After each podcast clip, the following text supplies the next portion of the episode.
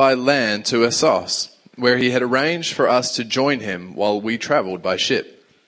He joined us there while we sailed together to Mytilene. The next day we sailed past the island of Chios. The following day we crossed to the island of Samos, and a day later we arrived at Miletus. Paul had decided to sail on past Ephesus for he didn't want to spend any more time in the province of Asia. He was hurrying to get to Jerusalem, if possible, in time for the festival of Pentecost. But when we landed at Miletus, he sent a message to the elders of the church at Ephesus, asking them to come and meet him. When they arrived, he declared, You know that from the day I set foot in the province of Asia until now, I have done the Lord's work humbly and with many tears. I have endured the trials that came to me from the plot of the Jews. I never shrank back from telling you what you needed to hear, either publicly or in your homes. I have had one message for Jews and Greeks alike the necessity of repenting from sin and turning to God, and of having faith in our Lord Jesus. And now I am bound by the Spirit to go to Jerusalem. I don't know what awaits me, except that the Holy Spirit tells me in city after city that jail and suffering lie ahead. But my life is worth nothing to me unless I use it for finishing the work assigned me by the Lord Jesus the work of telling others the good news about the wonderful grace of God. And now I know that none of you to whom I have preached the kingdom will ever see me again. I declare today that I have been faithful. If anyone suffers eternal death, it's not my fault, for I didn't shrink from declaring all that God wants you to know. So guard yourselves and God's people. Feed and shepherd God's flock, his church purchased with his own blood over which the Holy Spirit has appointed you as leaders. I know that false teachers like vicious wolves will come in among you after I leave, not sparing the flock. Even some men from your own group will rise up and distort the truth in order to draw a following. Watch out. Remember the three years I was with you, my constant watch and care over you night and day, and my many tears for you. And now I entrust you to God and the message of His grace that is able to build you up and give you an inheritance with all those He has set apart for Himself. Thank you, Wayne. Thank you, Daniel. Good to see you all this morning, everybody. I want to continue the conversation that we began last Sunday when, on the theme of what we all need. And uh, so this is part two. If you weren't here last Sunday, or you, and I know there are people who are watching at home online, uh, it is available for you, of course, as every Sunday is available to you to watch online. I'll go back and review online and uh, hear what we were speaking about. I want to pick, so it's this, what we all need, and I said what we all need is repentance. And uh, I want to pick up this theme from Acts 20 verse 21 where Paul says we have one message for everyone the necessity of repenting from sin, turning to God, and of having faith, believing loyalty in our Lord Jesus. So, this is what Paul says. One of the things I really like about this passage is it's a climactic passage in the life of Paul. If you're familiar with his life, you would know that. If you're not familiar, let me just unpack that for you to say that Paul this is the last conversation that Paul expects to have with the group of leaders from the church at Ephesus while he and so it's an important conversation. If you ever, ever know much about like deathbed conversations or final conversations, you, you, you want to leave that conversation, if you're the one who's speaking, you want to leave what's most important to you. Don't you? You want that ringing in people's ears at that moment. So this is what Paul is, he's got this group of elders or overseers that have come uh, from Ephesus to meet with him. He's on his way to Jerusalem, all those things. And so he's saying to them, This is stuff I want you to carry forward.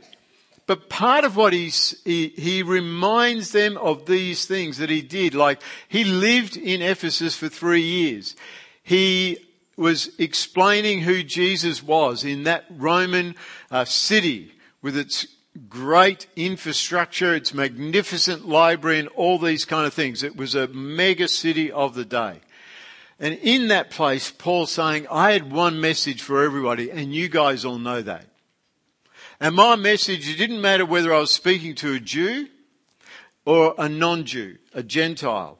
It's this message, the necessity of repenting from sin and turning to God and of having faith in our Lord Jesus.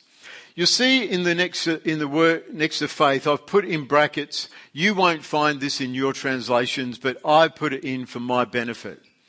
I think this is really helpful.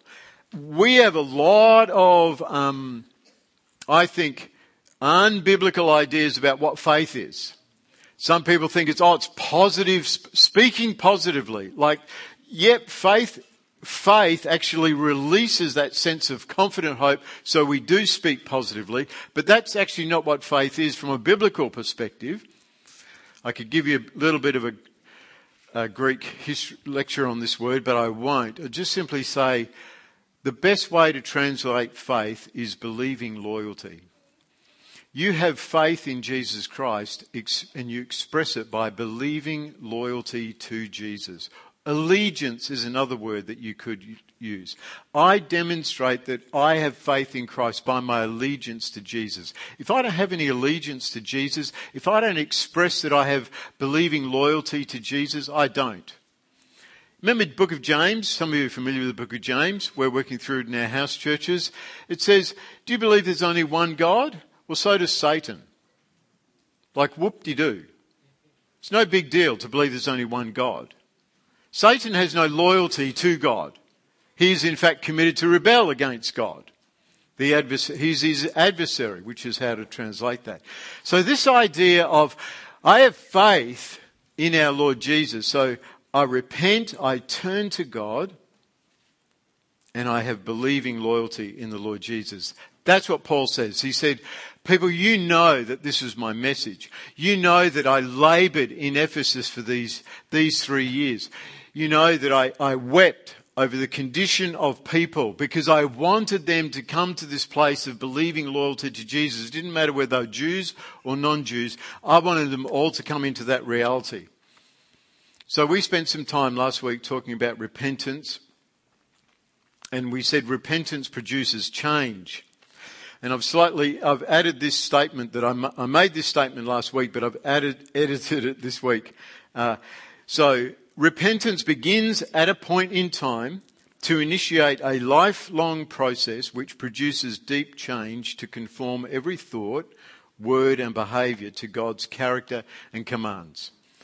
And it was interesting that uh, in the interview that happened just a few minutes ago, uh, there was conversations about eight-year-olds and for me, the point in time that I remember was as a nine year old.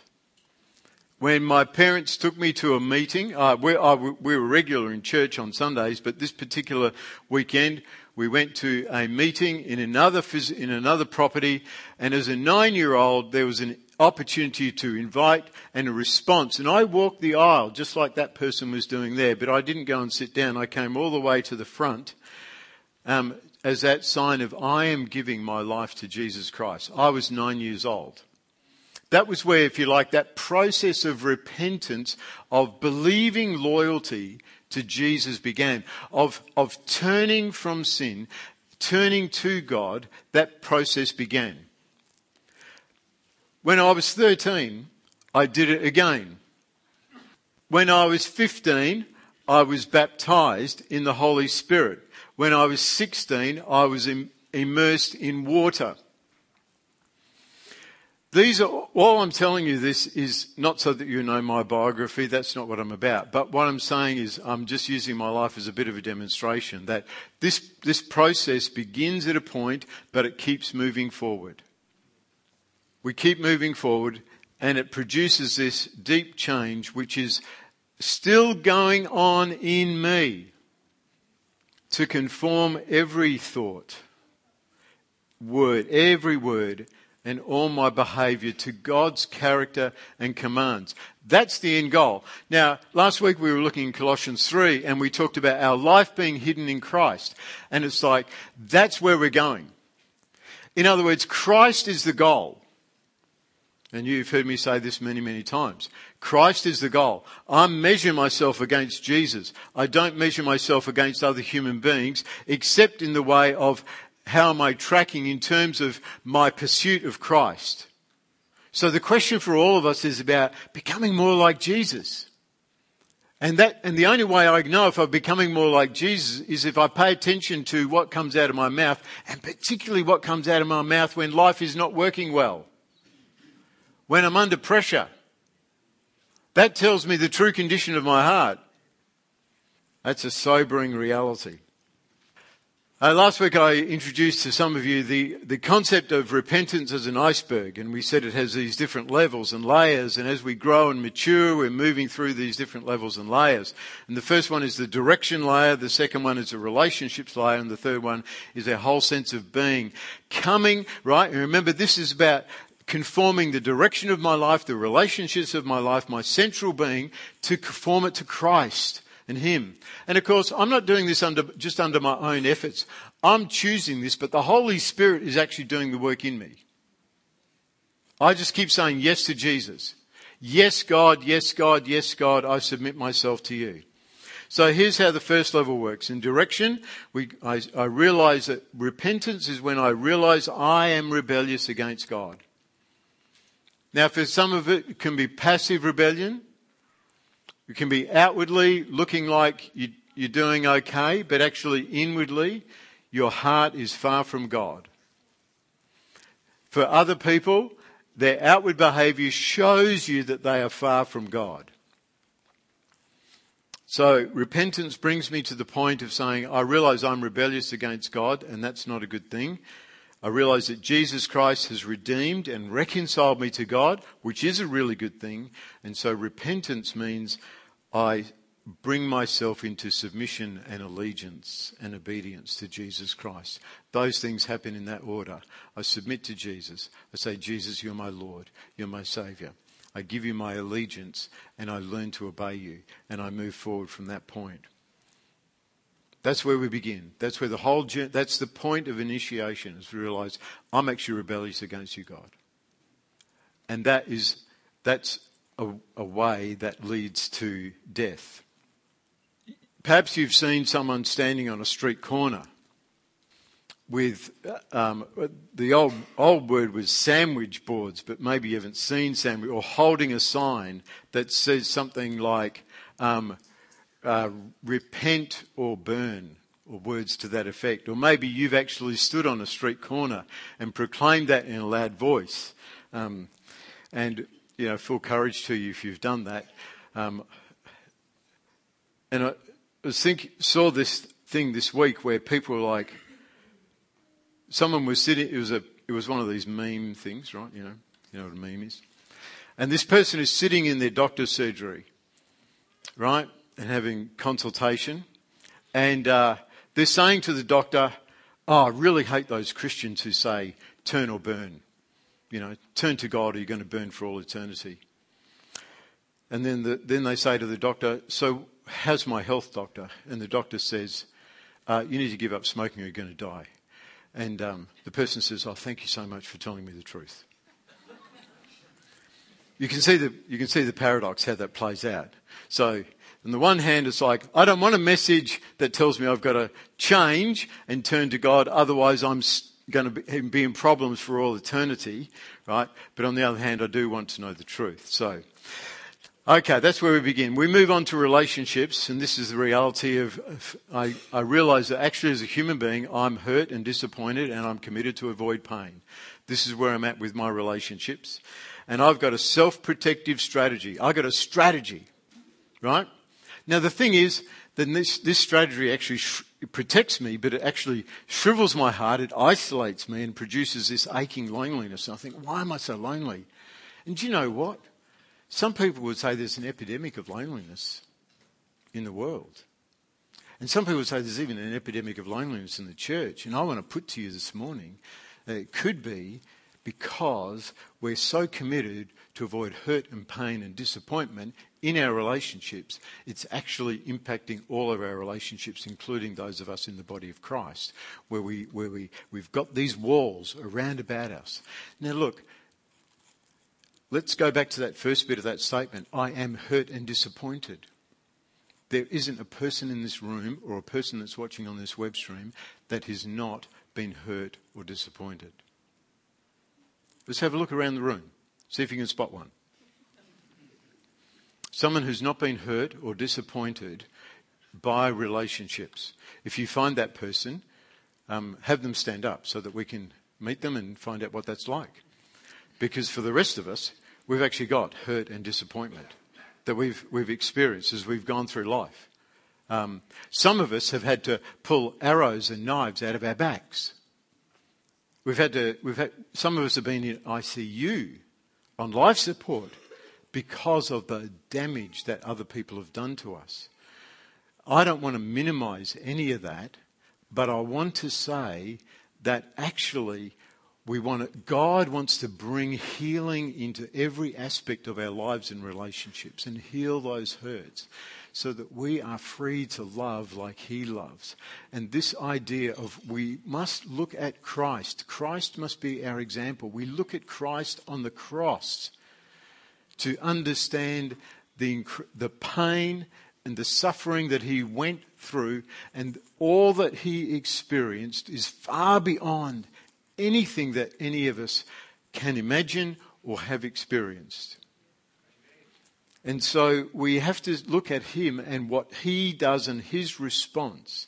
And we say, I got to learn to do what Jesus did when he experienced the pain of rejection of his family. How many of you got family rejection issues going on? They don't understand you because you're following Christ. If you know the life of Jesus, you know that his family came to one of his meetings and it's like, we need to take this guy out because he's lost it. Like they just take him out of the meeting, I mean, not take him out. just to clarify that need to, they came to take hold of him and like, because it was an embarrassment to the family in, in some senses of the things that he was saying, saying and proclaiming about himself. So this idea that you might go through life and, and not experience misunderstanding even in your own family, even if that family is a Christian family, that, that's uh, going to set you up for some, for experiencing excruciating pain, you should expect it. And part of that challenge is because there are things that God's saying to you that He wants you to do. He's not saying them to your family. So when your family says, the Lord is saying this to me, they're like, they might, now I want to say this really carefully because you do got to weigh these things up. But their response might not be to jump up and clap their hands and say, that's amazing, go and do that. Right? They might ask some probing questions for you, which would be important for you to answer. And sometimes, as I've experienced this before I was married, and Julie and I have experienced it together as a married couple, when God was saying things to us to do, and our family were actually opposing us, rather than seeing that as a bad thing, although it was painful and difficult, we actually, it actually caused us to really evaluate have we really heard from God? Have we really heard from God? Having answered that question, we then moved forward. Having heard what our families had said, having heard what otherwise wise and mature Christians had said, but being anchored in, we have heard from God. And many of you know our story of how, um, um, use this as a bit of an illustration here. It was the whole thing of actually God calling us to sell everything we had and to go and live in America for a couple of years and for me to do some studies over there. But it required us to sell everything. And lots of Christians, well meaning Christians, said that is not wise to do. Oh, good reason for that. Wasn't my preference either, by the way. My first choice was, God, we're doing this, and I thank you in, in advance for the millionaires that will put the money into our account, and, and that will be that confirming word for, for us. And we will know that the Lord has said, Go, and I've made a way for you. So, uh, that didn't happen. Uh, God said, Trust me, and I'll provide pearl of great price. Sell everything, it's worth it. And we look back to that time uh, 20 plus years ago and we say, absolutely, it was worth it. But we don't go around telling everybody that's what they have to do. It was what the Lord told us to do. So this idea that we can have uh, kind of a this lovely cocooned kind of safe life even within the church and even within a Christian school is a is, is a um, can't find the right word, but it's a mistake to think that's going to happen. But the thing is, what am I going to do here? Am I going to protect myself from that pain and disappointment and what people might do? Uh, which will actually isolate me, or am I going to open my heart and my, say, God, increase my capacity to love even those who are speaking against me, who, misunder, who are misunderstanding me at this moment? So, because I want to keep growing in you. I want to understand this. Now, I want to say a word to parents this morning. Because parenting today I think it's probably been said for every generation. Parenting today's generation is one of the most complex things you can do. It is. It really is. The complexity of parenting today, I think, is far beyond um, some of what we experienced. It was difficult when we were doing it, mainly because you're young and immature. You don't have much of a clue, and you're trying to work it out at the same time as you're actually doing it, and it's really difficult. But with all the, with, the, with the way that our society is working, I would put it this way. When I was in school, in primary school, I went to a state school and I went to a state high school. I would say that our culture was, in one sense, not antagonistic or hostile to Christian faith and values. Certainly in the schools that I was part of. Um, but as our culture has moved further and further away from biblical standards, and to give you an indication of how far it's moved, when I was in primary school, we said the Lord's Prayer in a public high school, a public school. We would say the Lord's Prayer. Um, it was part of what we did. Now we've moved a long way from that. And so there's this complexity. But I, and I want to encourage you, parents, you cannot take your eye off the ball here with your kids. We're to pay attention all the time. And I will openly tell you that my wife was hyper vigilant, more vigilant than I was. Somewhere in there. Not hyper, hyper sounds a bad word, so it wasn't that. Um, she was far more discerning than I was. As a man, I didn't often understand all the warning signs that she picked up on. Now, hopefully, in, in, your, in your context, there's, there's someone paying attention to those things. But when I say it's, it's a difficult thing and it's a challenging thing, but I want to say, actually, parents, one of the things you need to under, learn and grow in is the fact of how your strategy to protect yourself from pain is influencing your parenting. That's the point I want to make. How is your strategy to protect yourself from hurt and disappointment? How is that influencing your parenting? Because I see it consistently in people's lives.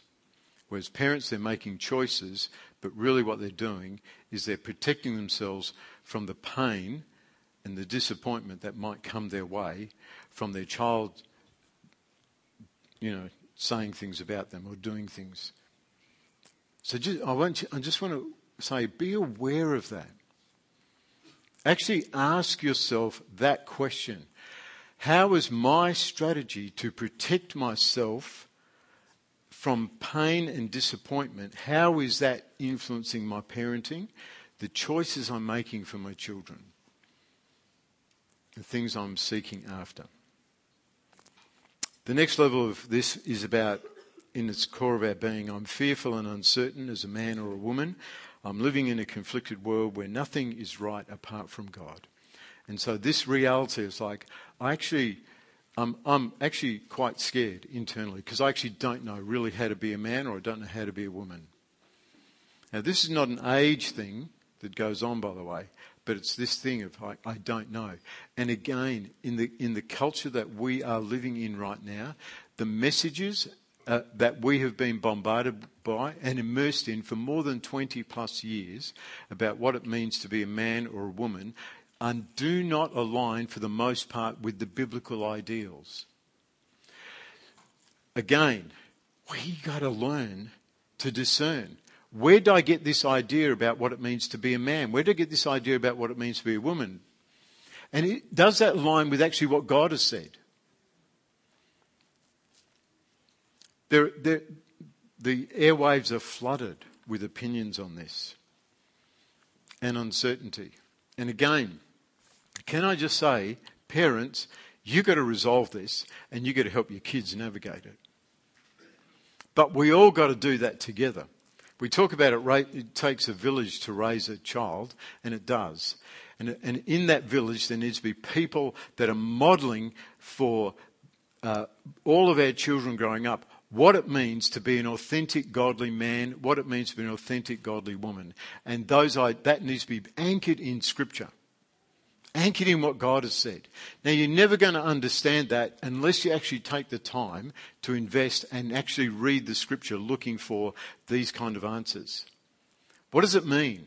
What does a godly man really look like? Now, Jesus is a primary example of that, but there are other examples we can learn from. And the same with womanhood as well. What does that actually mean? Okay? Key thing is, is not to be driven by fear.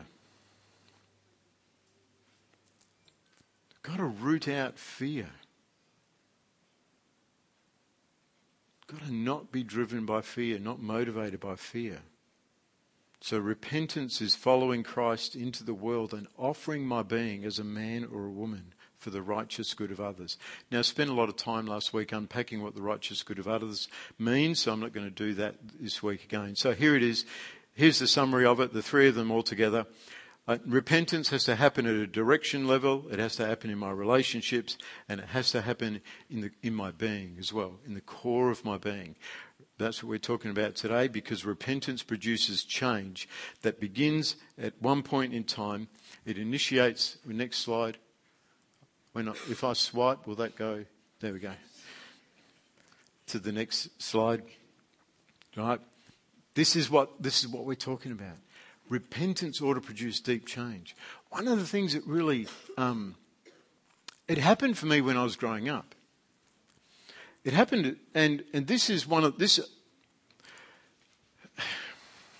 This is a little bit weird. Okay, so we'll just say it. And it happened as when I was about the age of 16.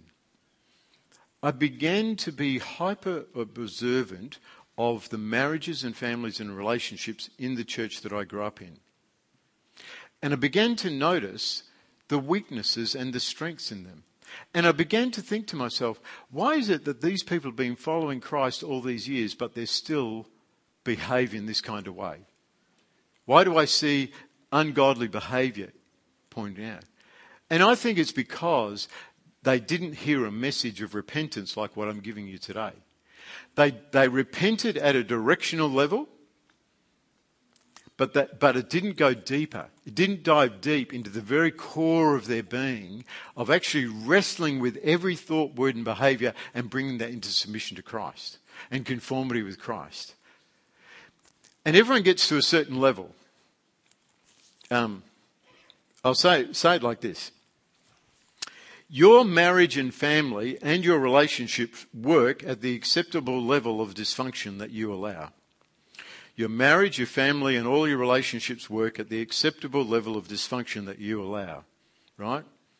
So, what, all I'm saying is, we are all malfunctioning human beings in, in that sense. And that's a beautiful word. When God created everything and it was good, Genesis 1, so he saw that it was all healthy and functional, is another way to translate that. Good's too small a word. When God created everything, he saw it was healthy and functional.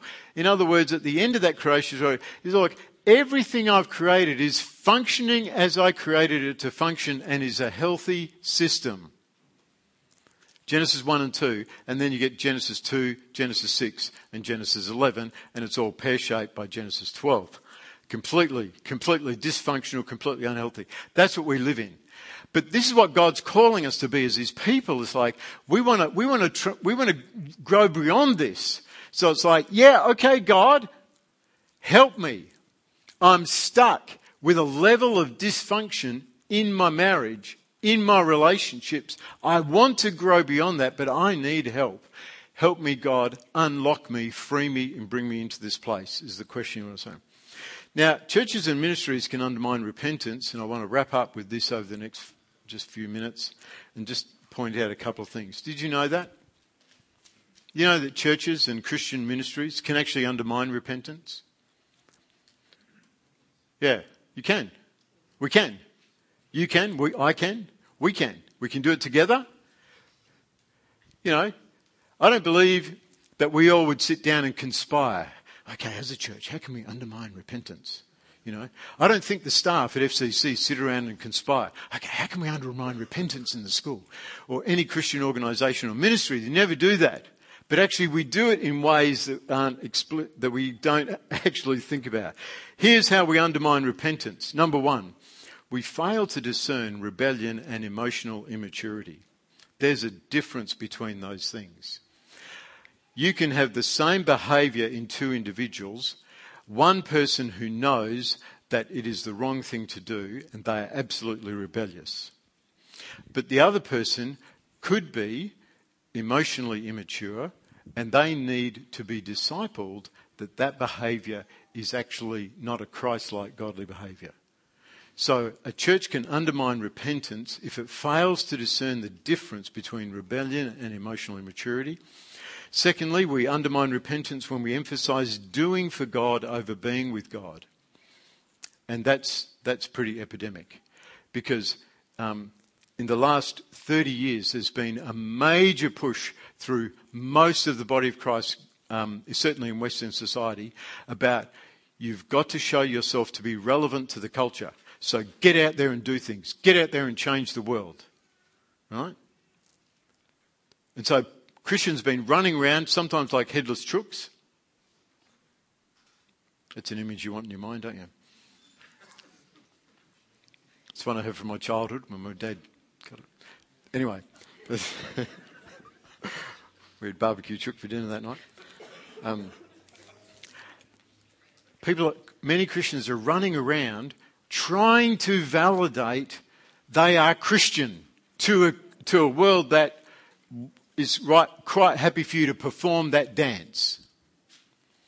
But the big, but the question is, unless we are in the presence of God and sent from the presence of God, we've got no fuel. We run out of love very quickly when we have the second commandment in first place rather than the first commandment in first place to love God which is part of the reason why we continue to say the prayer room is the center of the life of this church because we go into the presence of God together, we spend time there, we, we ask Him to fill us up with His love so that we can go out into the world and give it away. I've seen many Christians, and I've been one myself, who have got this out of, the, out of order and you, and you just become more and more frustrated with people because they don't get with your program. It's like, come on. Can't you see this is the way to go? And God's going, come and spend time with me, have a conversation with me.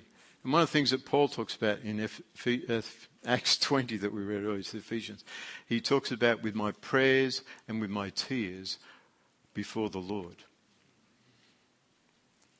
And the thing is, if we have not been in the presence of God and weeping tears over the people that we want to see changed, we've got it all out of order. We allow people to offer less than their best. We just go, oh, near enough is good enough. She'll be right, mate. That's a pretty Aussie thing to do.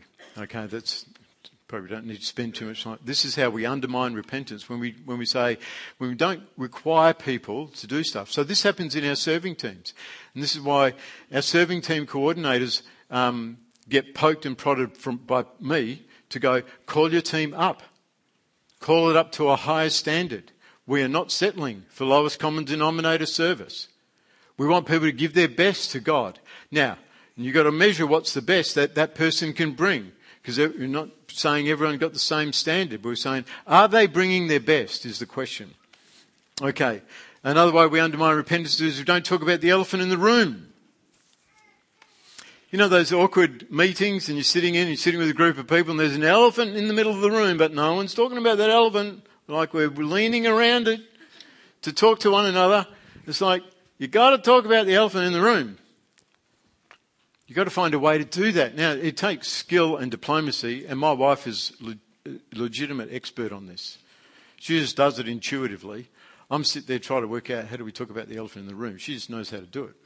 I learned from her encourage others of you to consider her as a great model and mentor. Um, so, but this idea that we, we, we need to be a people in the body of Christ who we, who we talk about the elephant in the room. Okay. Uh, and the final thing is we undermine repentance if we neglect the day of the Lord. If we don't keep reminding people the day of the Lord is coming, the end of all evil, Jesus will return, he will govern the earth, that will undermine that. If people don't, if people lose sight of that, and Peter has this in his letters in, to the church, he warns it, he warns that people lose the plot as Christians we're talking about. Remember this. When you see Christians, and some of you, there's very high profile Christians that are behaving badly, it makes the media, and it's go, I can guarantee you some of that will be because they've, uh, they've had a culture in their lives that's undermined repentance. And one of the things that'll be missing is they've forgotten the day of the Lord and the day they will stand and give an account to the Heavenly Father for what they've done and for how they've led. And I've shared with you before, it's one of the things that drives and motivates me and, and I evaluate myself by it all the time. I get to give an account to Jesus for the way that I lead you. Okay, so how do we promote repentance? Wrap up with this. We have to differentiate rebellion and emotional immaturity. We have to sustain doing for God by being with God. We have to require people to offer their best. We've got to talk about the elephant in the room, and we've got to look forward to the day of the Lord. Here we go, landing right here. Repentance produces change. It begins. Probably all of you in this room have got a beginning point where that process began. I want to encourage you this morning Keep going with it. So far as I know, it doesn't stop until your breathing stops. I'm 60. I've worked it out so far. For the last 51 years, I've been in doing this and I'll keep doing it because I want to conform every thought, word, and behavior to God's character and commands. Give Paul the last word. We have one message for everyone the necessity of repenting from sin turning to God and having faith, believing loyalty in Jesus Christ. Let's stand and pray together. And as we pray, I just invite you. I want to invite everyone. Maybe, be, maybe today will be the initiation process for you into repentance, or maybe today it's a renewal of that process of repentance. But wherever you're at, if it's your first time, you say, Jesus, I submit my life to you. Just breathe that as your prayer. Jesus, I submit my life to you. I surrender to you as Lord. I give you my allegiance. I thank you for your work on the cross that saves me and reconciles me to God the Father.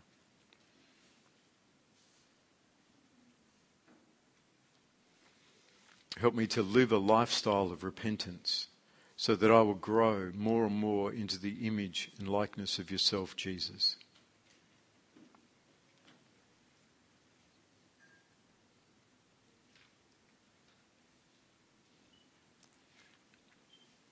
And Father, my prayer for us all as your people in this region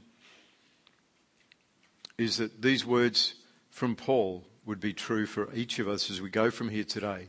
That we have one message. Doesn't matter who you are, Jew, Gentile. It's repentance. Stopping rebelling, turning to God, and giving faithful allegiance to Jesus. Help us to be people who articulate this in winsome and wise ways to a world that desperately needs to hear it. This is my prayer for your honour and glory, God. Amén.